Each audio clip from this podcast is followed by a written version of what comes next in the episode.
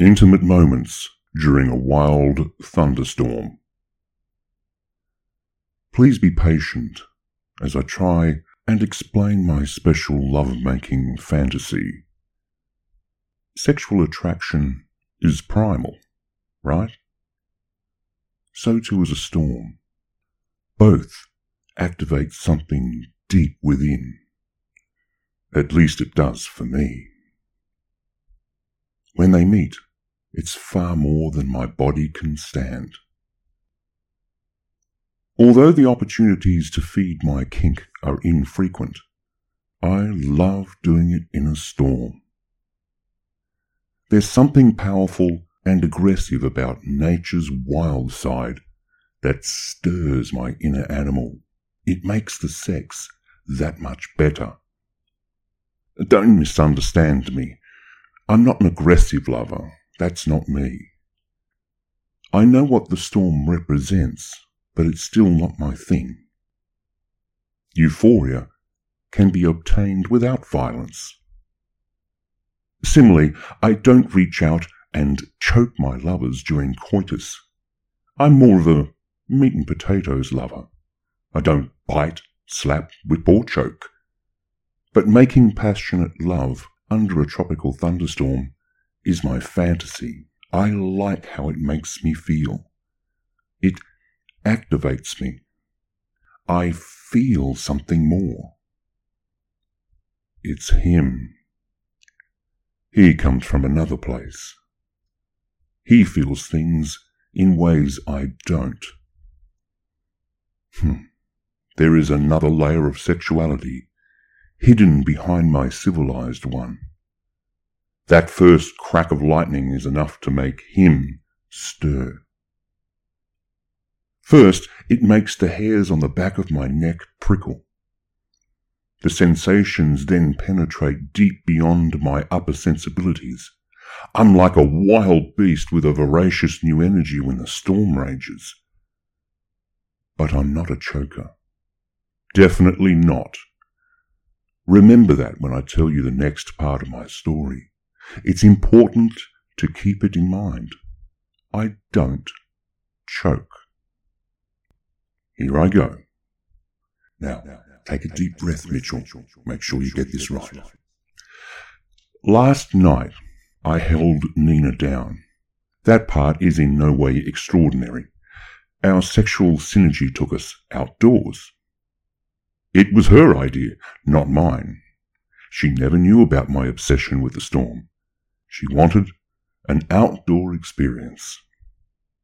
Let's try something different, she said. I was on top, so of course I held her that way. It was missionary sex, simple, meat and potato love, but this time it was in the privacy of her backyard. Her knees were pointed towards the night sky, and I was facing her, enjoying the moment, as anyone should. No one was being hurt. It was perfect. Nice. Things were orderly. But that storm cell developed in the south and then covered the stars above us. It came out of nowhere and it moved fast. A flash of light, a crack of thunder, and then a deep rumble shook the ground. None of it was forecast. I know this because I made damn sure of it. It wasn't meant to happen. I save that kind of thing for my other lovers. Nina is protected property as far as I'm concerned. As expected, my neck hair reacted. Just like before, I couldn't stop the sensations after they started. This time, an intense pain struck me right between the eyes. It hurt much. After the pain subsided, I saw a stranger's hands appear from nowhere and slide around Nina's neck. I felt my hips move much faster too. Those hands clamped down on her tight. Her eyes popped open. She gurgled and then struggled to get herself free of their grip, but couldn't. These are the last few things I remember. The rain began to fall, and the rest of it fades into a blur. I woke to a gentle hum of tyres on a dry road. It coaxed me back to reality. The bristles on my neck subsided. At some point I must have dressed, left her place, and got myself behind the wheel of my car. I should have been confused by this strange shift in moments. But I wasn't. I felt profoundly satisfied. There was a certain calmness in me. Never before had I experienced such a sense of inner peace as I did last night. That's not the end of it. There's more. As I slipped into bed, Samantha woke, rolled over, and whispered, How was it, dear? Did you get everything you needed? Yes, I did. Oh, that's good. Well, good night. See you in the morning. She gave me a peck on the cheek, rolled over, and went back to sleep. Can you believe it? How can my wife, any wife, do that when her husband arrives as late as I do? No woman rolls away and goes to sleep like that. Mine does.